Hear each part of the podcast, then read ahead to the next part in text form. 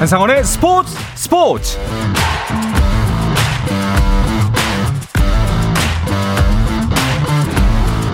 스포츠가 있는 저녁 어떠신가요? 아나운서 한상원입니다. 오늘 하루 이슈들을 살펴보는 스포츠 타임라인으로 출발합니다.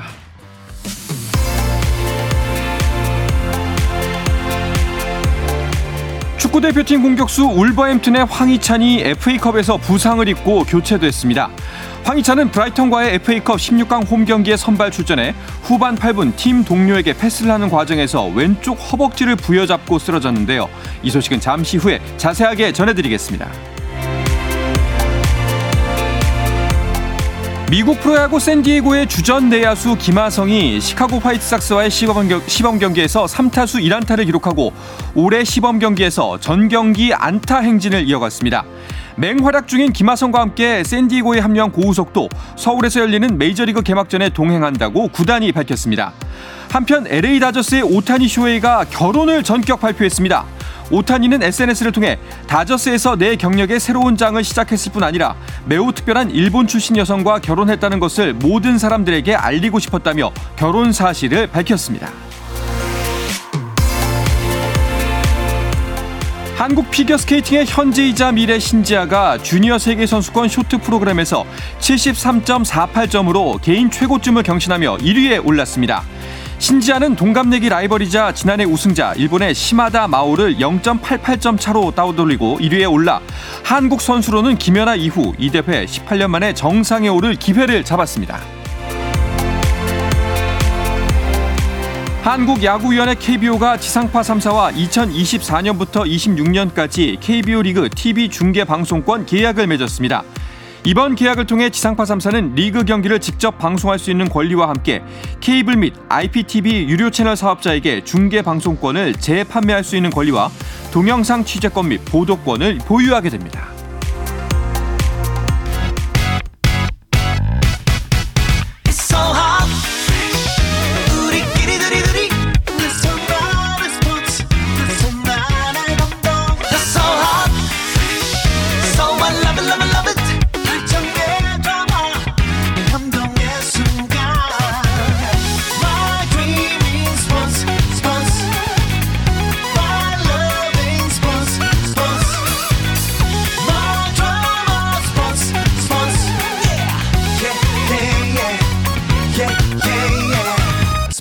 스포츠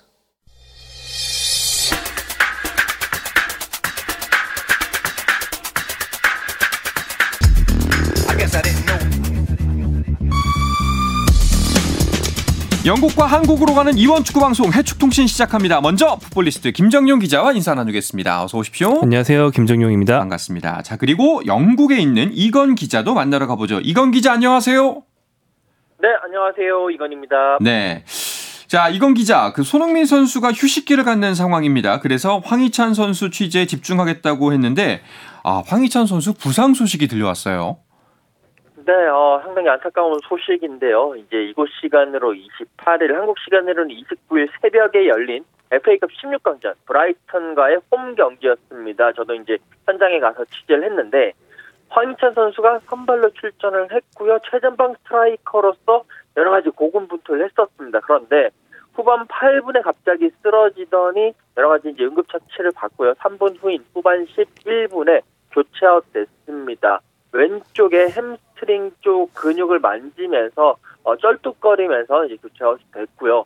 그 사흘 전에 그 셰필드와의 리그 홈 경기에서도 워밍업 도중에 다쳐가지고 조금 불안불안했는데 결국 이날 어, 크게 다치면서 이제 교체 아웃이 됐고요. 일단 울버햄튼은 1대 0으로 승리는 하긴 했습니다만 조금 어, 걱정 어린 그런 어, 마음이 계속 가시질 않고 있습니다. 네.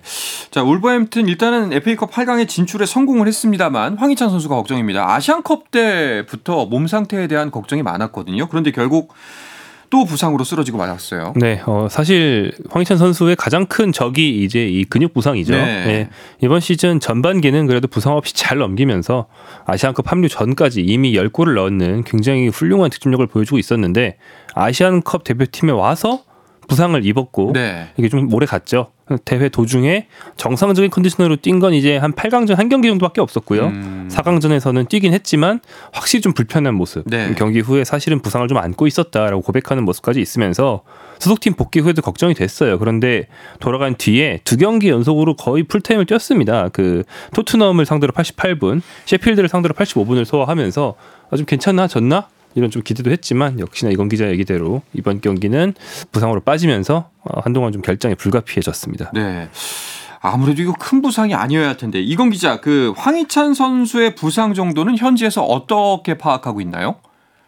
어, 일단 어제 경기가 끝나고 난 다음에 저도 믹스존에 내려가가지고 황희찬 선수가 나오길 기다렸습니다. 하지만 황희찬 선수는 나오지 않았고, 그리고 이제 그 구단 관계자도 황희찬 선수가 좀 일찍 간 것 같다라고 이야기를 하면서 황희찬 선수에게 직접적으로 물어보지는 못했어요. 대신에 게리 오닐 그 울버햄튼 감독이 경기 후에 기자회견에서 황희찬 선수가 햄스트링 그 근육 쪽에 뭔가를 느꼈다라고 이야기를 했고요. 하지만 그렇게 심각해 보이진 않는다라고 얘기를 했거든요.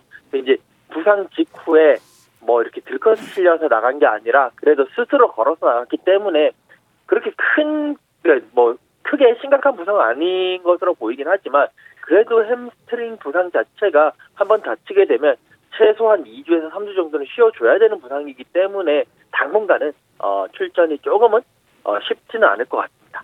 그렇다면 설사 가벼운 hamstring이라고 하더라도 2주에 3주 쉰다 하면은 이제 곧 3월입니다. 그리고 우리의 3월 A매치가 3월 21일이에요. A매치에 출전할 수 있을지 없을지도 미지수인 거네요. 그렇죠. 불투명하죠. 예. 예, 말씀하신 대로 햄스트링 부상은 정말 짧게 정말 최단 기간에 회복하면 2주 정도 어. 결장을 하는데 근데 보통은 한 3, 4주 걸리거든요. 네. 그래서 그 사이에 걸려 있는 정도의 기간이 이제 A 매치가 열리는 21일까지이기 때문에 아마 명단에는 올려두고 이제 추이를 봐서 나중에 대체 명단 배치자로 이제 교체를 하든지 아니면 이제 황희찬 선수 측과 교감을 하면서 애초에 오래 걸 것 같으면 명단을 못, 못 넣던지 네. 둘중 하나일 것 같고 이제 100% 태국전에 뛴다는 말은 할 수 없게 됐습니다. 음.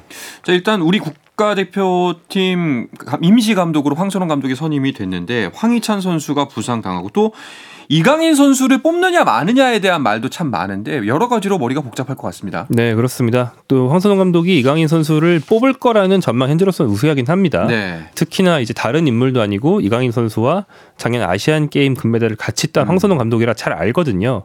그래서 기왕이면 이 문제를 3월 동안 묵혀놓고 뒷일로 넘기느니 황선홍 감독이 마침 있을 때이 임시 감독 체제에서 요거 하나 더 풀어놓고 그 다음에 정식 감독한테 좀 부담을 덜어준다라는 생각도 아마 할 수 있습니다. 그래서 네. 아마 뽑을 거라는 전망이 더 우세하긴 한데요.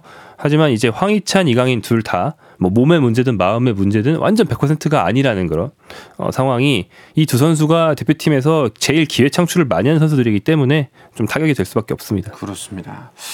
자, 이건 기자, 그 황선홍 감독이 올림픽 대표팀 그리고 A 대표팀은 일단은 잠시입니다만 그래도 함께 지도하겠다는 소식 전에 들으셨을 거라고 아는데요. 유럽에서도 임시 감독 체제를 이렇게 운영하기도 하나요? 어, 이렇게 이제 올림픽 대표팀과 A 대표팀을 함께 임시로 운영하는 이런 방식은 그렇게 흔하진 않습니다. 음. 유럽 같은 경우에는 23세 이하 팀이라든지 뭐 예를 들어서 뭐 20세 이하 팀이든지 이런 팀들이 모두 A매치 기간에 경기를 치릅니다. 그러니까 A 대표팀 감독, 그러니까 A 대표팀과 그 23세 이하 팀의 일정이 겹치기 때문에 같이 이렇게 하는 경우는 거의 없고요. 대신에 이제 뭐 예를 들어서 A 대표팀의 감독이 뭐 경질을 당했던 뭐 여러 가지 사정이 있어서 못 나오게 되면 대신 이제 임시 감독 다른 뭐 그 팀의 수석 코치라든지 아니면 코치진까지 다 나갔다면 다른 지도자를 조금 임시로 세우는 방식을 어, 많이 선택을 하는데 뭐 일례로 최근에 아일랜드 대표팀 임시 감독으로 그 박지성 선수와 맨유에서 같이 뛰었던 존 오셰이 선수를 이렇게 부임, 부임시키든지 뭐 그런 식으로 많이 하고 있습니다. 이게 네. 유럽은 이제 이건 기자가 잘 아니까 말씀해 주셨고 다른 대륙에서도 뭐 종종 있는 모습이긴 합니다. 음. 뭐 단적으로 작년에 한국과 A 매치를 가졌던 우루과이 우루과이가 이제 평가전을 했었는데 그때도 우루과이가 A 대표팀 감독을 경질한 뒤에 다음 감독을 못 찾고 있는 그 공백기였거든요. 네. 그래서 우루과이 U20세 대표팀 감독이 대신 A 대표팀을 이끌고 음. 한국에 와서 평가전을 했던 사례가 있죠. 뭐 아무래도 뭐 연속성이라는 측면에서 어느 정도는 장점이 있을 거라는 생각이 들기도 합니다만 선택지가 그것밖에 없었을까 하는 아쉬움 분명히 남아 있어요. 아, 이번 황 감독이요? 예. 네, 그렇습니다. 뭐 다른 선택지들이 많이 거론이 됐고 특히나 이건 기자 얘기처럼 그 해당 기간에 U23 대표팀 경기가 아예 없으면 음. 황 감독이 왔다 가는 게 큰 문제가 없는데 일정이 있거든요. 그래가지고 몸을 두 개로 쪼개야 되는 이런 상황이 좀 난감하죠. 네. 뭐 축구 대표팀 관련 소식은 내일 전해드릴 뭐 축구장 가는 길 시간에 좀 더 자세하게 전해드릴 예정이니까요. 내일 또 많은 이야기를 나눠보도록 하고 오늘은 유럽 리그 소식에 조금 더 집중을 해보도록 하겠습니다. 황희찬 선수가 부상을 당했지만 울버햄튼은 FA컵 8강에 진출을 했고요. 8강 대진이 다 완성이 됐나요? 네, 그렇습니다. 울버햄턴이 코벤트리 시티와 경기를 합니다. 어, 하부리그 팀과 경기를 하는 일정이기 때문에 좀 유리하고요. 그리고 맨체스터 유나이티드와 리버풀의 오랜 아. 라이벌전이 또 성사가 됐습니다. 네. 첼시 역시 하부리그 팀인 레스터 시티와 경기를 하고요. 맨체스터 시티와 뉴캐슬 두 이제 북부의 강 아, 북부의 갑부죠 갑부 예, 북부의 거부를 이제 등에 업은 그런 두 구단이 맞대결을 하게 됐습니다. 그 와중에 맨체스터 유나이티드는 8강 진출만으로도 FA컵 8강 진출이 48번째라는 이 부분 최고다 기록을 세우긴 했는데 다만 맨유는 FA컵 우승이 2016년 이후 없어요. 음. 그렇기 때문에 뭐 8강 진출 많이 했다고 누가 알아주지 않잖아요. 그건 그렇죠. 예, 이번 시즌 리그에서 그게 좋지 않기 때문에 FA컵 우승이라는 진짜 트로피를 갖고 싶을 겁니다. 48번째니까 한 두 번 더 하면 그때쯤은 좀 알아줄 것 같기도 한데 네. 그래도 메뉴 보면서 느끼는 지점 중에 하나는 명가는 명가구나 싶어요. 그렇게 뭐 부침이 많고 여러모로 성적이 들쭉날쭉하지만 그래도 어느 정도 일정 수준 이상은 해내고 있잖아요. 네, 맞습니다. 또 이제 외부에서 사온 선수들이 돈값을 못 한다. 음. 뭐또 비싸게 사왔다 이런 말을 하다 보면은 어느새 또 유망주가 한 명 자칫 육성돼서 나와요. 음, 어. 그래 그 자리를 메워주기도 합니다. 네. 아무래도 리버풀과 맨시티 이 두 팀이 가장 강력한 우승 후보라고 봐야겠죠. 네, 그렇습니다. 현재 뭐 전력상으로라든지 여러 가지 상승세를 타고 있는 뭐 그런 부분을 봤었을 때 두 팀이 아, 가장 큰 우승 후보인데 특히 맨시티 같은 경우에는 그 8강전 어, 루턴과의 그 원정 경기에서 6대 2로 정말 대승을 거뒀습니다. 얼링 혼란이 혼자 다섯 골을 넣었고 그리고 케빈 더브라이너가 4도움을 기록을 하면서 정말 골 잔치를 벌였고요. 그리고 이제 리버풀 같은 경우도 사우스햄튼의 3대 0으로 승리를 했는데 지금 이제 리버풀이 부상이 너무 많아가지고 아예 아카데미 유스팀에서 올라온 선수들로도 이제 많이 이제 선발에 넣긴 하는데 이 경기에서는 10대 선수인 쿠마스 그리고 단스가 골을 계속 넣으면서 어 그래도 리버풀을 좀 이끌고 가는 그런 모습을 보이고 있기 때문에 어, 리버풀도 우승 후보라고 볼 수 있는데 일단 8강에서 맨유라는 벽 특히나 그 맨유 그 원정 경기가 올드 트래포드에서 경기를 치르기 때문에 맨유라는 벽을 넘어야 되는 그런 상황입니다. 음, 뭐 대진면으로 본다면은 리버풀이 조금 더 불리하다라고 판단하시고 있는 것 같은데 일단 이 리버풀과 맨시티는 프리미어리그 우승을 놓고도 치열한 경쟁을 하고 있습니다. 네, 그렇습니다. 리버풀, 맨시티, 여기 아스널까지 음. 3파전입니다. 현재 승점이 리버풀 60점으로 1위, 맨체스터 시티 59점으로 2위, 아스널 58점으로 3위. 딱 1점 차이로 세 팀이 나란히 있고요. 네. 단 한 경기만에 세 팀의 순위가 모두 뒤집어질 수 있는 정말 치열한 경쟁입니다. 최근 프리미어리그 몇 년을 통틀어서 가장 재밌는 우승 경쟁이다라는 말이 어. 현지에서 많이 나오는데 왜냐면 보통 맨시티의 대항마가 한 팀이라서 그 팀 맨시티를 넘냐 못 넘냐 네. 양강 구도인 경우가 많은데 이번에는 리버풀, 아스널 두 팀이 맨시티의 아성에 도전하는 셈이거든요. 3파전 어느 때보다 재밌게 전개되고 있습니다. 그렇습니다. 승리 한 번이면 바로 3위가 1위가 될 수도 있는 건데 무승부 숫자로 지금 순위가 갈리고 있어요. 예, 무승부 6개, 5개, 4개. 어, 굉장히 재밌을 것 같은데 이번 기자 그 프리미어리그 이번 우승 경쟁 영국 현지에서는 어떤 팀을 가장 높게 보고 있나요? 어 일단 뭐 객관적인 그런 이제 예상으로는 맨시티가 조금 더 어. 어, 우승 확률에 가- 우승에 가깝다라는 어, 그런 이제 예상들이 나오고 있는데 그 이제 축구 통계 사이트인 옵타 같은 경우에는 맨시티의 우승 확률로 50.6%를 예상을 했습니다. 그 이유가 어, 맨시티가 올 시즌 리그에서 18승을 했는데 이 가운데 7승이 한 골 차 승리였습니다. 그러니까 축구에서 한 골 차 승리라는 거는 뭐 비길 만한 경기를 이겼다라는 얘기거든요. 그만큼 이겨야 할때 이긴다는 뜻인데 이래, 이런 팀들이 결국에 이제까지 뭐 많은 걸 봤었을 때 그리고 앞으로 그런 행보를 예측했었을 때 이런 팀들이 결국 우승을 차지하더라라고 예상을 하면서 50.6%로 어, 많이 이제 어, 올렸고요. 리버풀의 우승 확률은 36.1% 그리고 아스널의 우승 확률은 13.3%로 어. 나타났습니다. 네. 맨시티가 이제 절반을 살짝 넘는 확률을 갖고 있는데 꽤 차이가 납니다.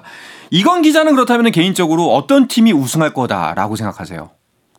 네, 어, 뭐 객관적인 통계자료는 맨시티의 우승을 이렇게 예상을 했습니다만 저는 개인적으로는 리버풀이 그래도 우승을 하지 않을까라는 어. 어, 생각을 하고 있는데 일단 물론 이제 리버풀이 부상 병동기도 하고 여러 가지 좀 불리한 점은 많이 있습니다. 하지만 올 시즌을 끝내고 이제 위르겐 클롭 감독이 올 시즌까지만 이 리버풀을 맡기로 했기 때문에 어떻게 보면 위르겐 클롭 감독의 last dance가 이번 그 리그 우승으로 어, 화려한 대미를 장식하지 않을까라는 어, 그런 경기 외적인 부분을 많이 고려를 했고요. 그리고 음. 또 3월 10일에 있을 리버풀과 맨시티의 이 경기가 분수령이 될 것 같은데 이 경기가 리버풀의 홈인 안필드에서 열리는 것도 상당히 큰 어, 유리한 점이 아닐까라고 예상을 하고 있습니다. 그렇군요. 확실히 분명히 이 객관적인 현재 지표들을 놓고 본다면 분명히 맨시티가 더 우세할 수 있다고 보긴 하는데 승부라는 게 또 가위바위보 같은 면도 있잖아요. 그럼요. 예. 네.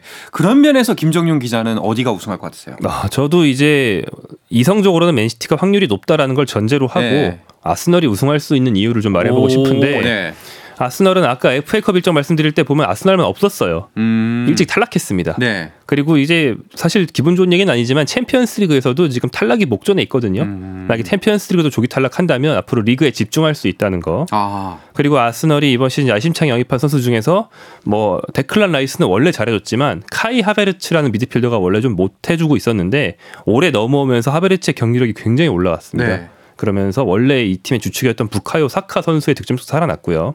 여러모로 아스널도 상승세를 타고 있기 때문에 어, 리그에 집중한다면 충분히 정말 오랜만에 우승 노려볼 수 있습니다. 네. 자, 프리미어리그 우승 경쟁은 이렇게 세 개의 팀이 정말 누가 우승해도 이상하지 않을 정도로 치열하게 펼쳐지고 있습니다. 하지만 우리나라 팬들은 4위 경쟁에 더 관심이 많은데요. 토트넘 때문이겠죠? 이야기는 잠시 쉬었다가 와서 자세하게 나눠보겠습니다.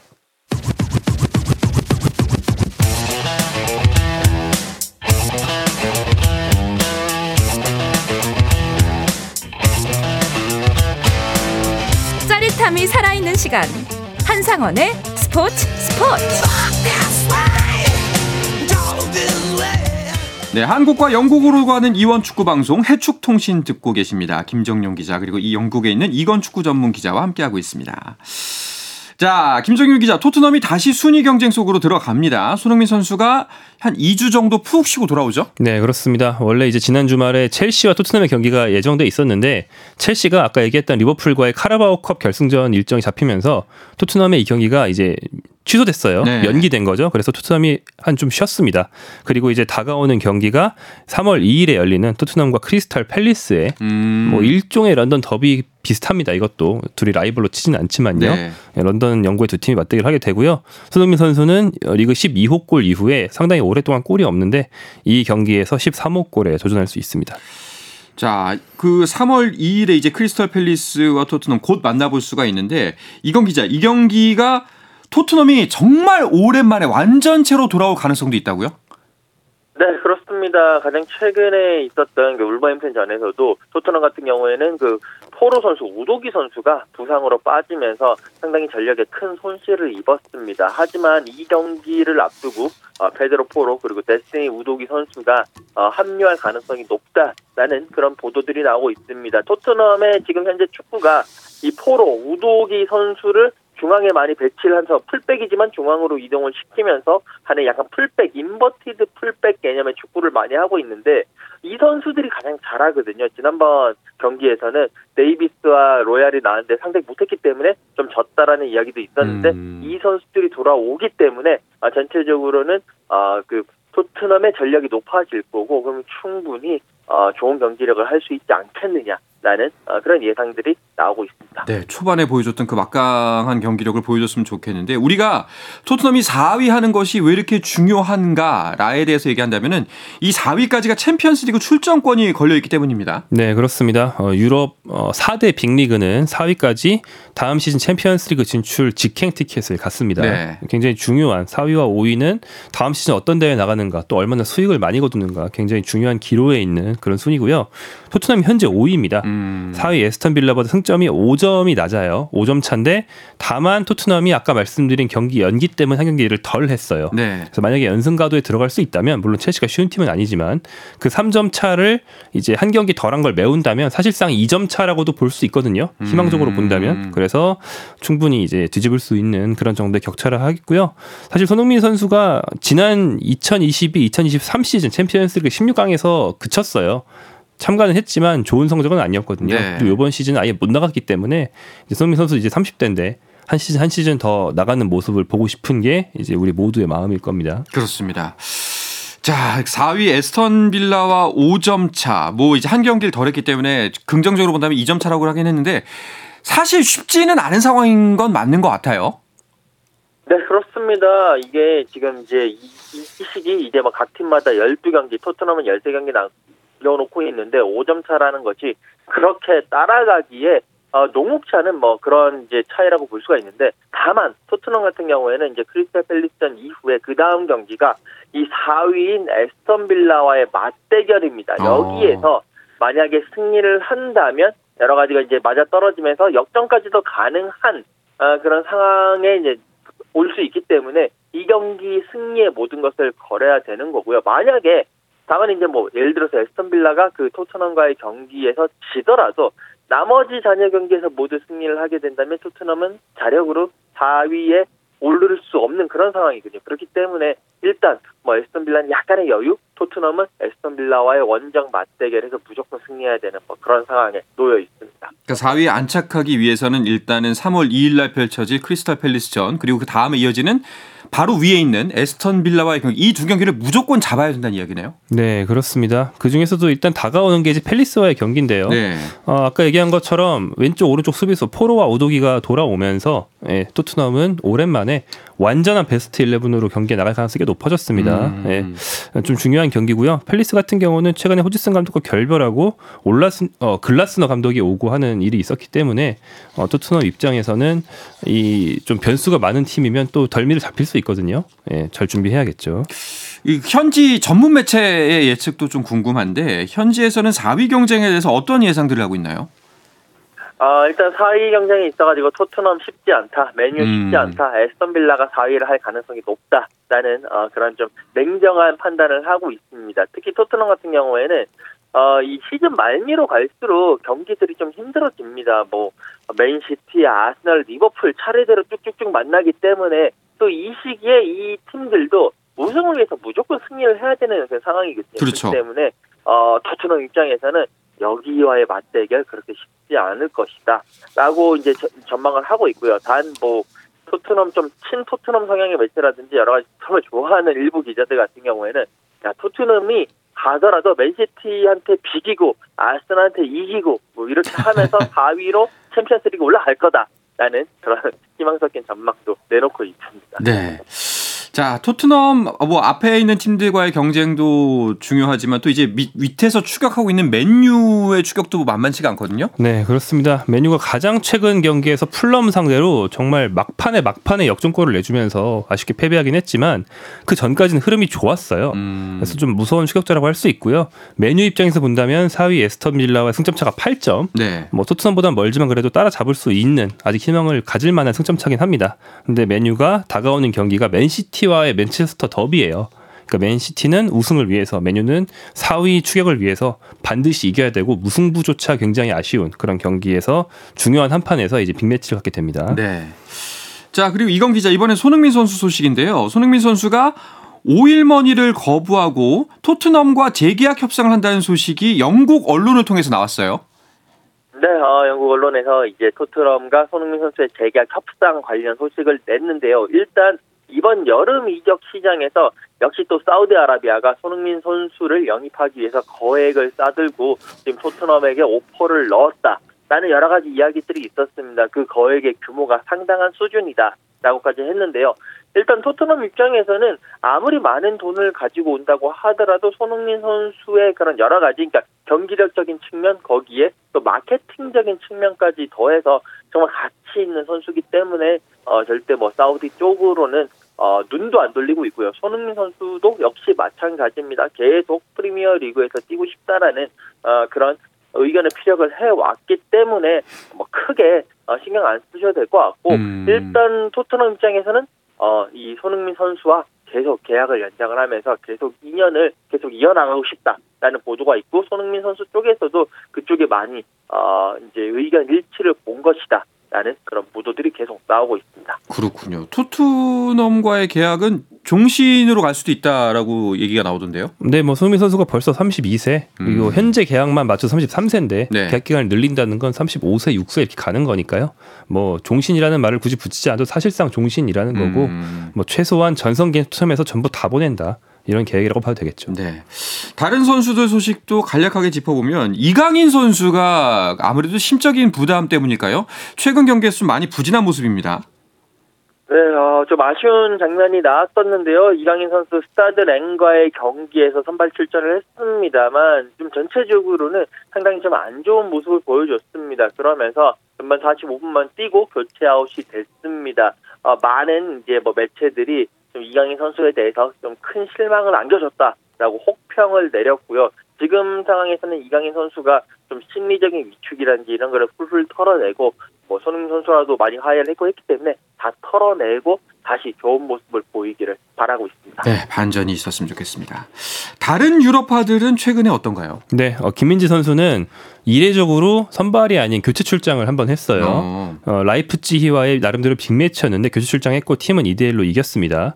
김민재 선수가 휴식이 필요한 타이밍이긴 했는데 토마스 투엘 감독이 그 본인이 좀 입지가 위태로울 때는 김민재가 아무리 지쳐도 쓰다가 본인이 이제 이번 시즌 끝나고 감독직을 놓기로 그렇죠. 결정이 됐거든요. 예. 그러자마자 김민재를 바로 뺐어요.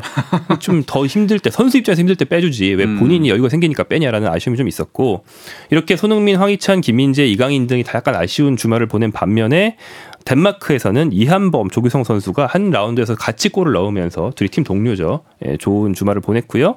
또 셀틱의 양현준 선수는 두 경기 연속 도움을 기록하면서 최근 팀의 확고한 주전으로 자리 잡아가고 있습니다. 네. 자, 그리고 또 조규성 선수가 있는 미트윌란에서 안타까운 소식인데요. 스웨덴 국가대표 크리스토페르 올슨이 급성대 질환으로 위독하다는 소식이네요. 네, 그렇습니다. 정말 안타까운 소식인데요. 이제 그 미툴리아는 홈페이지를 통해서 올슨이 급성 뇌 관련 질환 때문에 갑자기 의식을 잃고 쓰러졌고 이제 병원으로 이송됐는데 아쉽게도 인공호흡기에 의존하고 있다 상당히 위독하다 라는 그런 발표를 했습니다. 모두가 지금 올슨의 쾌유를 일고 있습니다. 그렇습니다. 기적처럼 빨리 나와서 다시 한번 그라운드를 누볐으면 좋겠습니다. 자, 오늘 소식은 여기서 마무리하도록 하겠습니다. 이건 기자 오늘도 고맙습니다. 네, 감사합니다. 네, 김정용 기자도 수고하셨습니다. 네, 고맙습니다. 자, 해축통신 마치겠습니다. 내일도 저녁 8시 30분에 뵙겠습니다. 한상원의 스포츠 스포츠!